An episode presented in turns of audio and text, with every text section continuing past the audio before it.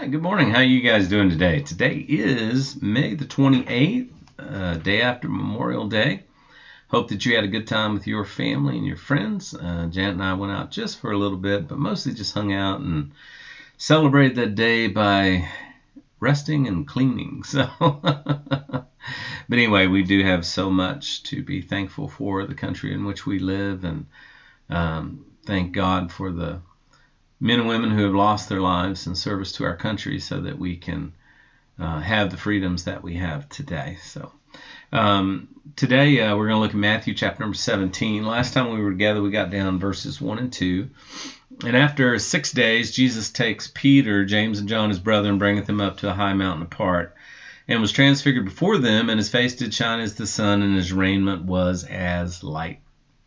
So here we see the transfiguration. We talked about why did Jesus only take three of them? You know, why didn't he take the rest? Um, we're not sure. Maybe because these were the pillars uh, in the the kingdom church. These were uh, the ones who certainly uh, were in the inner circle with our Lord. Uh, and then, you know, we mentioned the negative. Maybe these three lacked faith and they needed to see it. Um, the word transfiguration uh, means that Jesus begins to shine so brightly that it was difficult to look at him. And of course, we see Moses and Elijah appears uh, with him, and uh, and we talked about how this is fulfillment of the last verse of the last chapter. It says, Verily I say unto you, there be some standing here which will not taste death until they see the Son of Man coming in his kingdom. I believe that 17 is 17 1 and 2. The transfiguration is fulfillment of that that verse. Now, some people, you know, would disagree with that, but I mean, it said some of you standing here will not see death. They're all dead. so it could, couldn't have been much more future tense. I mean, they're dead. Peter, James, and John are no longer there uh, on this earth. Uh, they are with the Lord. So I believe that is the fulfillment of that.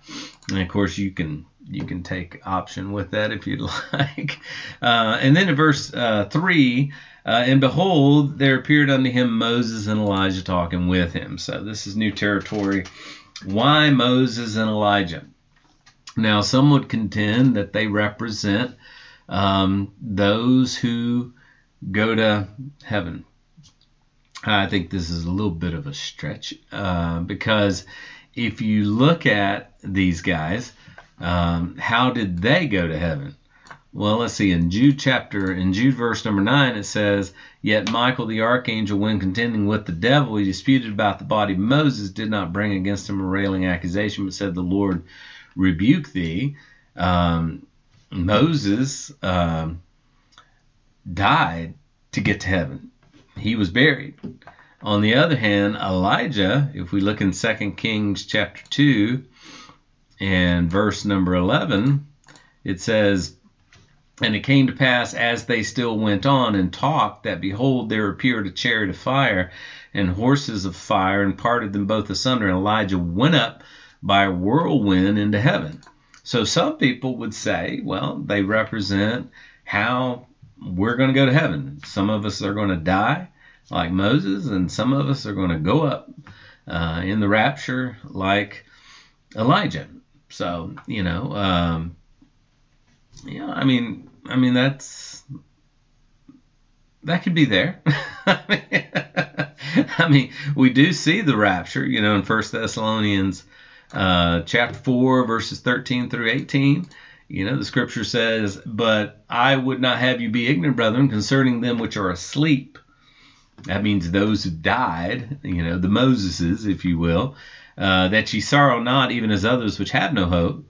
For if we believe that Jesus died and rose again, even so them also which sleep in Jesus will go will God bring with him, referring to those who died to go to heaven. For this we say unto you by the word of the Lord, that we which are alive and remain at the coming of the Lord, the Elijahs, if you will, shall not prevent them which are asleep, you know, the Moseses.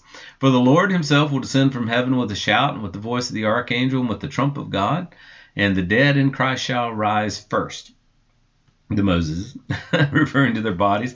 Then we which are alive and remain shall be caught up, the Elijahs, together with them in the cloud to meet the Lord in the air, and so we shall ever be with the Lord. Wherefore, comfort one another with these words. So, you know, some people will break it down and just say it represents, you know, how people are going to get to heaven. Another, and I think this is much stronger uh, argument, is that these guys represent the fulfillment of the the law, Moses, and the prophets, Elijah. Jesus fulfilled the law and the prophets. Now, I think I'm gonna hang my head on that one. I think they represent the law and the prophets, and Jesus fulfilled both. You know, all Old Testament prophecy looked forward to the coming Messiah. Uh, the law was fulfilled in Christ. Uh, he said, I've not to come to abolish the law, but to fulfill the law. So I think that would be my number one interpretation there. Uh, I think it's referred that they, these guys represent the fulfillment of the law. Now, this is also why these guys are considered to be the two witnesses, future in Revelation chapter uh, chapter 11 verses 3 through 13 because they came at his first advent and they're going to come at his second advent. And of course we know at the first advent it could have been the first and only advent had the Jewish nation repented and turned them to their Messiah, but they did not. So therefore, he's going to come yet again future. Because if you look over in Revelation chapter 11, uh, and I will give power unto my two witnesses, um, and they shall prophesy a thousand two hundred three score days, clothed in sackcloth, three and a half years. And these are the two olive trees, um, and the two candlesticks standing before the God of the earth. That's back over in Zechariah. And if any man will hurt them, fire proceeds from their mouth. Now Elijah did that. You remember uh, when they were they when the people were sent to fetch him, the captains of the fifties and devoureth their enemies, and and if any man hurt them, he must in this manner be killed. So that's you know flashback to how Elijah killed some folks. These have power to shut heaven, that it rain not in the days of their prophecy. Well, you know Elijah did that. Um, he was told, you know, the the rains were not going to come, and had power over the waters to turn them to blood. Well, we remember the plagues of Egypt, and to smite the earth with all plagues as often as they will. Again, you know, that's a you know Moses did that, and when they shall have fulfilled their testimony, you know, um, the word testimony just means their their life, you know, their um, you know a last will and testament, you know. Uh, when they fulfill their testimony, the beast that ascends out of the bottomless pit will make war against them, overcome them, and kill them. So we believe that at the during the tribulation period, after the rapture of the church, um, Moses and Elijah are going to come again. Uh, they're going to come, and then three and a half years later, our Lord is going to follow, but they're going to be his witnesses that go before him. You'll remember John the Baptist, we've said this already a few times. He could have been Elijah if you would have received him. Of course, you did not. You killed him, and you're going to seek to do the same to me. So, um, again, I think uh, verse number three and behold, there appeared unto them Moses and Elijah talking with him. And then in verse number four, uh, 4 through 5. Then answered Peter and said unto Jesus, Lord, it is good for us to be here. If thou wilt let us make here three tabernacles, one for thee, one for Moses, and one for Elijah. And while he yet spake, behold, a bright cloud overshadowed them, and behold, a voice out of the cloud said, This is my beloved Son, in whom I'm well pleased. Hear ye him. So, in effect, Peter's statement about building three shrines was putting Jesus, I believe, on the same level as Moses and Elijah, which drew a rebuke uh, from God the Father. Um, why did Peter make this suggestion? Why did Peter say that Jesus? Um, why did he say? Well, the Bible says he doesn't know why he said it. In Mark chapter nine, it says, and Peter answered and said, Jesus, uh, Rabbi, it is good for us to be here. And again, this is just, you know, Mark's uh, way of telling the story. Uh, Rabbi, it is good for us to be here, and let us make three tabernacles one for you, one for Moses, one for Elijah. And in verse number nine, verse number six, because he did not know what to say, for they were greatly afraid. So uh, Peter spoke before he thought. um, so um, again, I think the rebuke was drawn because he was putting, um, maybe because he was putting Jesus on the same level of Moses and Elijah. Uh, while Jesus is certainly better, Jesus fulfilled the law and the prophets. Or the Lord just, you know, just be quiet, Peter. Just listen. I got something to say, and you don't need to be yapping right now. Uh, I can go with that theological interpretation as well. Uh, but most will point to the supremacy of Christ, you know, that Peter just failed to recognize that. Um, and then in verse number 6 through 8, and when the disciples heard it, they fell on their face and were sore afraid. And Jesus came and touched them and said, Arise and be not afraid. And when they lifted their eyes, they saw no man save Jesus only. So the disciples, of course, referring to Peter, James, and John, I assume after the Lord told them, Hear ye him, stop talking, um, they fell on their faces. So obviously the apostles are reacting, reacting in abject fear. Getting rebuked uh, by God is probably not exactly on anyone's list for a way to start the day. uh, I'm sure that uh, the Transfiguration um, served for many years to come as a reassurance to these apostles as to Jesus' true identity. And God certainly did use Peter, James, and John in a much greater way, at least as far as, you know, what we can see in the New Testament, than he did the other guys. And maybe, I'm sorry, I'm, I'm getting a cold today, but maybe the Lord realized these guys really just needed a glimpse be, behind the curtain uh, because of what they were going to go through as they lived out their life and their testimony uh, for the Lord. And then in verse number 9 uh, through 13, and as they came down from the mountain, Jesus charged them, saying, Tell the vision to no man until the Son of Man be risen again from the dead. And the disciples ask him, saying, Why then say the scribes that Elias or Elijah must come first? And Jesus answered and said unto them, Elijah truly shall come first and restore all things. Now, latch on to this, okay? It's very important.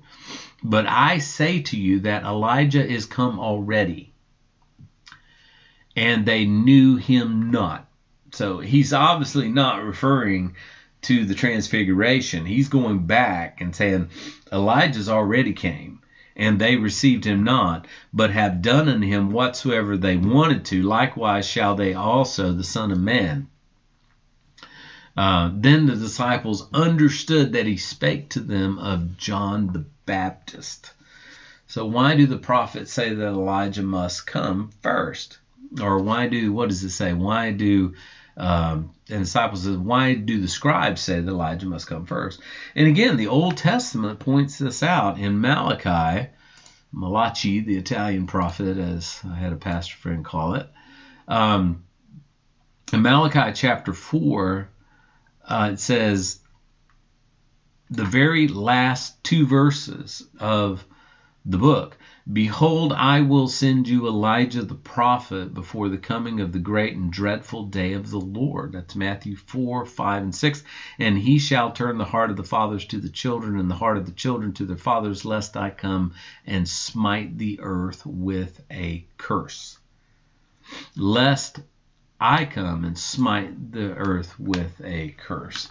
So the the Old Testament did say that Elijah would come first. And, and of course, our Lord is saying here, He has come.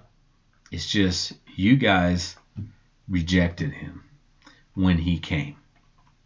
So therefore, he's going to have to come again. Um, and then, and, and that's why we believe that one of the two witnesses is definitely Elijah. Um, and then in Matthew 17 14, and when they were come to the multitude, there came unto him a certain man kneeling down to him, saying, Lord, have mercy on my son, for he is a lunatic and sore vexed, for oft times he falls into the fire and oft into the water. And I brought him to thy disciples, and they could not cure him. Now, this boy um, probably had epilepsy, um, which, you know, I mean, the symptoms are the same uncontrollable movement. However, it is apparent also that there was demon possession involved. And of course, that does not imply uh, that everyone today who has epilepsy is demonized. It's not saying that at all. Now, years ago, that's the way people interpreted it. And when people had those kind of involuntary muscle movements and things, they would interpret it as demon possession. But this boy obviously had epilepsy, and it was accompanied by uh, demonic possession. And notice it says that the disciples could not cure him. Now look in verse 17 and look at our Lord's response. 17 through the remainder of the chapter. And then Jesus answered and said, O faithless and perverse generation, how long shall I be with you? How long shall I suffer with you? In other words, put up with you. Bring him to me. And Jesus rebuked the devil and departed out of him, and the child was cured from that very hour. Then came the disciples to Jesus apart and said, We could not cast him out. Uh, and Jesus said unto them, Because of your unbelief, for verily I say unto you, if ye have faith as the grain of a mustard seed, ye shall say unto this mountain, Be hence to yonder place, and it shall remove, and nothing shall be impossible unto you. Howbeit, this kind goeth not out, but by prayer and fasting. So now Jesus does what his disciples could not. He further tells them that their unbelief is what hindered their ability to cast the demon out. Now, apparently, in this case, they did not even have enough faith as of a mustard seed. Um, so apparently their faith was just not strong enough. And then Jesus comes and says, if you even had the faith the grain of a mustard seed, you could have done this. So obviously their faith must have been severely lacking. And notice he says, this kind goeth not out but by prayer and fasting. Now, most likely the devil merely knew, now take note of this, the devil knew the extent of their faith and seceded it. He knew how much faith they had, and he went beyond that so that they didn't have enough faith to do it. Um, makes you wonder if the devil knows the extent of our faith and gets over on us because he goes beyond what faith we do have. Um, so, but if we have faith, even as the grain of a mustard seed, look what we can do. So you got to ask yourself, how much faith do we truly have? Uh, now, surely these guys, I mean, they'd just seen the transfiguration, you know, and yet they didn't have enough faith, a grain of a mustard seed, to cast out a demon. Um, makes you wonder how poor our faith truly is. And I'll be the first to admit, Lord, help me in my unbelief, help me in my lack of faith. And then uh, the final two verses. And while he abode in Galilee, Jesus said unto them, The Son of Man shall be betrayed into the hands of men, and they will kill him, and the third day will be raised again. And they were exceeding sorry. This is another somber announcement for the disciples. And notice that the Lord offered them the bad news, but then he gave him the good news. He will be killed, but he will rise again. Of course, they still did not understand what he was truly saying to them. They didn't grasp it. They heard what they wanted to hear. They they were not hearing crucifixion. They were not looking for a servant, uh, suffering servant. They were looking for a reigning Messiah. So anyway, chapter number 17. Next time we'll get down into, well, no, I still got uh, some more chapters. Um, I mean, some more verses 19 minutes. Okay, let's do that real quick. Verse number 24. And when they were coming to Capernaum, they that received tribute money came to Peter and said, Doth not your master pay tribute? And he saith, Well, yes. And when he was coming to the house, Jesus prevented him, saying, What thinkest thou, Simon? Of whom do the kings of the earth take customs or tribute? Of their own children or of strangers? And Peter saith unto him, um, Of strangers. And Jesus saith unto him, Then are the children free. So, what's going on? The questioning goes along these types of lines. Of whom do the kings of the earth take taxes? Do they take them from their own children? The answer is no. Kings don't tax their own children. They take them from strangers. So the conclusion is if the king does not tax his own family, then the father would not tax the son since it is his own temple. In other words, the Lord said, I don't know taxes. My daddy's the king. you know, you know, God the Father. Um, I mean, that's really what he's talking about there. And then verse number 27, notwithstanding, lest we should offend them. Um, and again, I think Jesus was, you know, saying who I am. He was making a statement of who he is and who his father was. And his fathers don't exact taxes from their own children, especially in their own home. Um, notwithstanding, lest we should offend these bozos, uh, go unto the sea and cast a hook, and take up the fish, the first that cometh up, and when thou hast opened his mouth, thou shalt find a piece of money. That take and give unto them for me and for thee. So notice, Jesus says, even though the previous being true, um, I see no reason to offend them. And bear in mind, they were already all over him uh, and he didn't want to provoke them any further.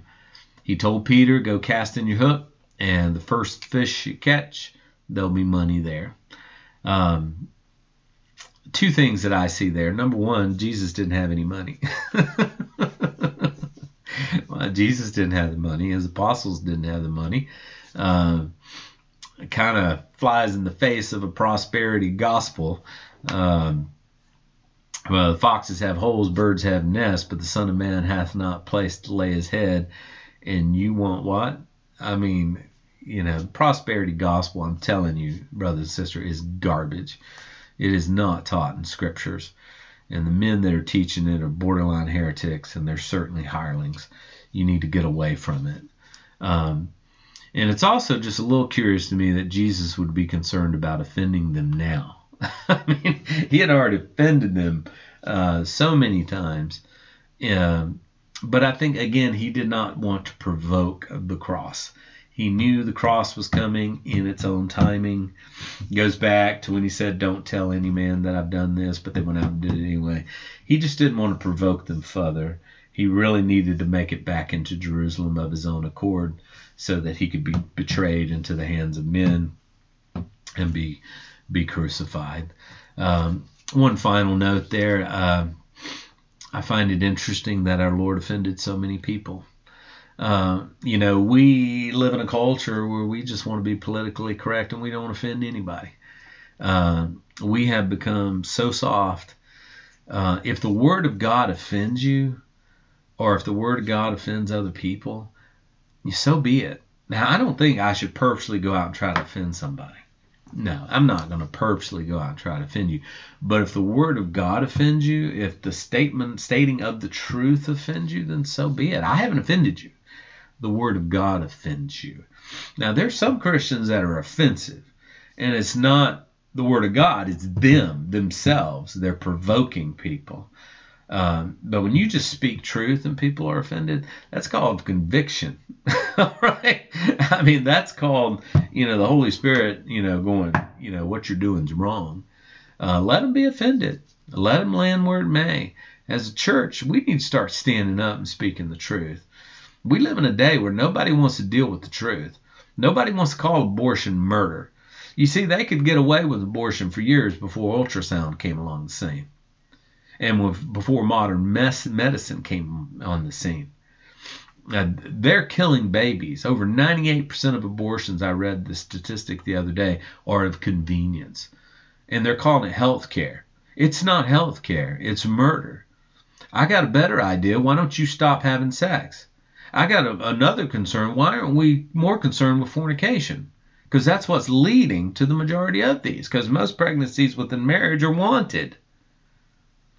So the vast majority of abortions that are taking place are single people who are out fornicating. Let the Bible speak. If it offends, let it offend. Let it land where it may.